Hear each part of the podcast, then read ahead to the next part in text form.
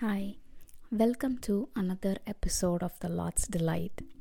So, I'm going to start today with a question. A question that has made me think. Let's see, you might be a leader somewhere, whether it is in your home where you lead your kids, at workplace, or in school when you have to work in a team and you have to lead.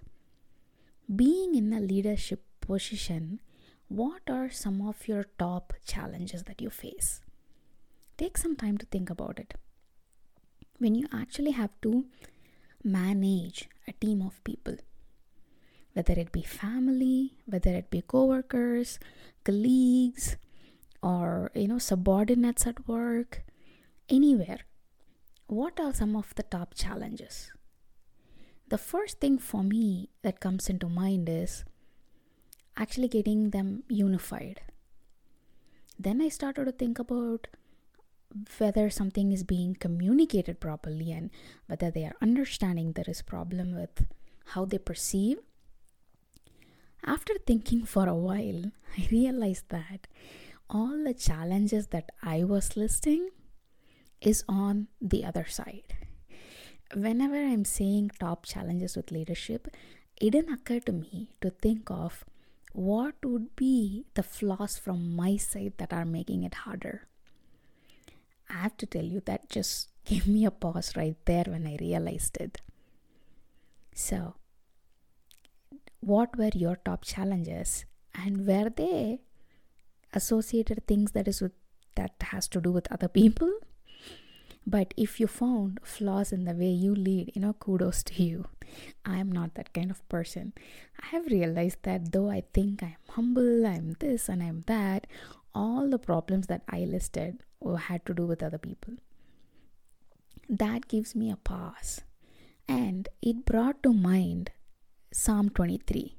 Let me read it for you. Psalm 23 The Lord is my shepherd, I shall not want. He maketh me to lie down in green pastures. He leadeth me beside the still waters. He restoreth my soul. He leadeth me in the paths of righteousness for his name's sake. Yeah, though I walk through the valley of the shadow of death, I will fear no evil. For thou art with me, thy rod and thy staff, they comfort me. Thou preparest a table before me in the presence of mine enemies. Thou anointest my head with oil, my cup runneth over. Surely goodness and mercy shall follow me all the days of my life, and I will dwell in the house of the Lord forever. Here is a perfect leader. He probably has n number of complaints that he could say when he leads me. I am not a humble obeying sheep, right? If that is so, there was no need to talk about the example of the one running away and him going after it.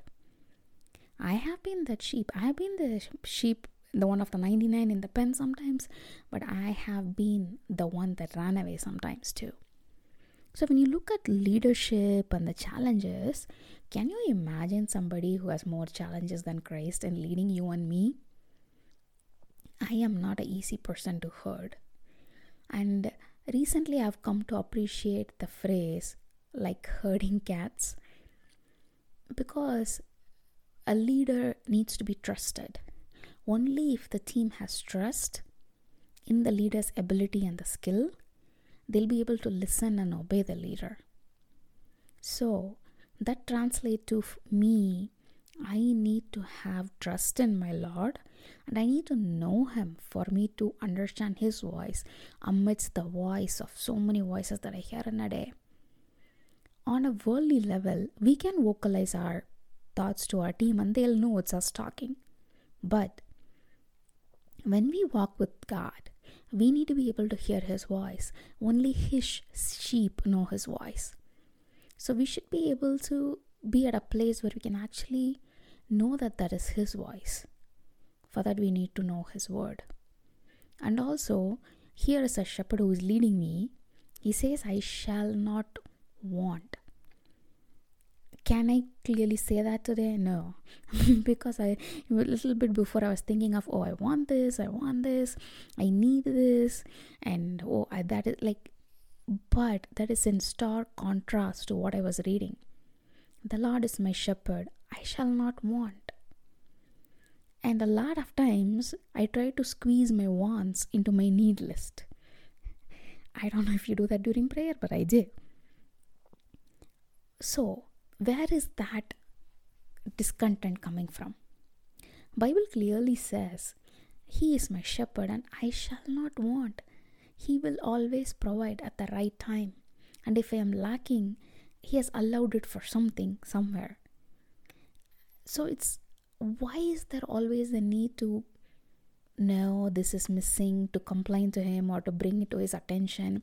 He is not like a worldly team leader who either missed a deadline or didn't know what you need or you do need a particular software or whatever it is that you need to finish a task he knows what you need he knows what I need and He knows exactly how to give it to us. But then this this desperation I feel like comes from a part of not trusting Him and His word that He has already promised. So, right now, this week, I am in the phase where I'm praying for that kind of contentment and faith that is just unwavering, that has such a trust in Him that I'm I want to be able to trust him completely. Isn't that as a leader what we want?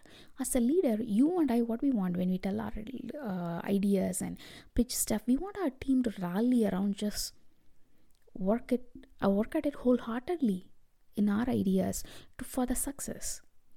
So, isn't that the same thing that he wants from us? So, at one part, when we are in a worldly leaders, we think differently, but when we become followers, we think differently. We can't have two different mentalities. We have to have the same mentality whether we are leading the world or obeying Christ. Our mentality should be of the same. Just because we have switched positions, we can't just completely think differently. And I also want to point out a second thing. He's a God who knows when we need rest, when we need food, he makes us lie down in green pastures. He leads us beside still waters. He restores our soul. He knows when we just need a break from everything. I have been doing, doing, doing a lot of things. And last week for me was a complete rest from every single social activity that I will usually do. And I needed that time to rest. So, what do you need right now? Listen to God. Sometimes it might not be doing. Sometimes it is harder to do nothing, be still, to obey the leader's voice. So, as we are leaders out there, we are his followers here, sheep. We need to be able to obey when he says something. And the final part that just boggles my mind is He's, it says in verse 5 He prepares the table before me in the presence of my enemies. So let's say there is always somebody in a team that criticizes you or says, oh, this idea is flawed and always tries to rally up the crowd against you. When that person is around, wouldn't you be more cautious? And if you feel like they are coming to the meeting, wouldn't you be feel more prepared and alert and you will not be in a celebratory mode. I mean, I'm guessing all this based on what I would feel. But here it says, when the enemies are present, there will be a celebration. You realize when God sets the table, there's food and there's like anointing, you're not going to be focusing on what the enemy is up to. God is saying, even as a sheep, you need to be wholly focused on Him and enjoying Him that you forget those detractors. It is very hard to do because when you come to his presence a lot of times the first thing that comes up bubbling out of it is, is what we don't have what we need the lack. Is that what the first thing that comes up when you try to meet with god? I am guilty of this. But let's try not to do that this week. When you come to into his presence just thank him for the fullness the areas that you are so blessed. And you know what? You might feel very different this week. Let's take that as a challenge, and I am going to do with you guys. Every day this week, when I come to God's presence, what I'm going to do is start with the fullness that I have. whatever it might be. The lack, I'll save it for last. I'm not saying that I'll never pray for it, but it will be the last in my list. So, have a great week. I'll talk to you guys next week. Bye.